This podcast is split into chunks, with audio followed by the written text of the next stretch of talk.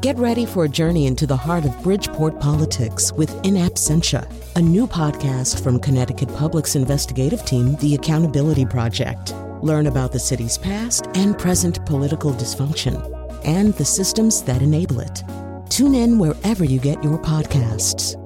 Funding provided by Francisco L. Borges and the Melville Charitable Trust. I'm Charlie Nardozzi, and this is the Connecticut Garden Journal. Indoor succulent houseplants are really popular. You see them arranged in small pots as centerpieces or growing by themselves in shallow bowls. They're easy houseplants because most of them are slow growing, shallow rooted, and don't require regular watering.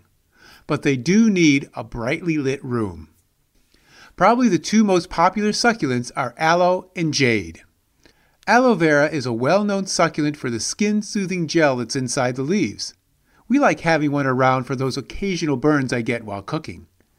Aloe vera can grow fast into a large plant that will flop over. That's why we've moved on to other species of aloe that stay smaller in the pot, such as Aloe saponaria. Jade is a popular houseplant and a well known succulent. The fleshy leaves and stems are good clues to not water this baby too much. Jade is a slow growing succulent but can live for decades. My sister in law had one that was over 30 years old and it looked like a tree. They're easy to propagate by taking a short cutting, letting it callus over for five days, dipping it in a rooting hormone powder, and growing it in a small pot. Some easy to grow succulents are truly unique. My non gardening brother had an African milk tree given to him.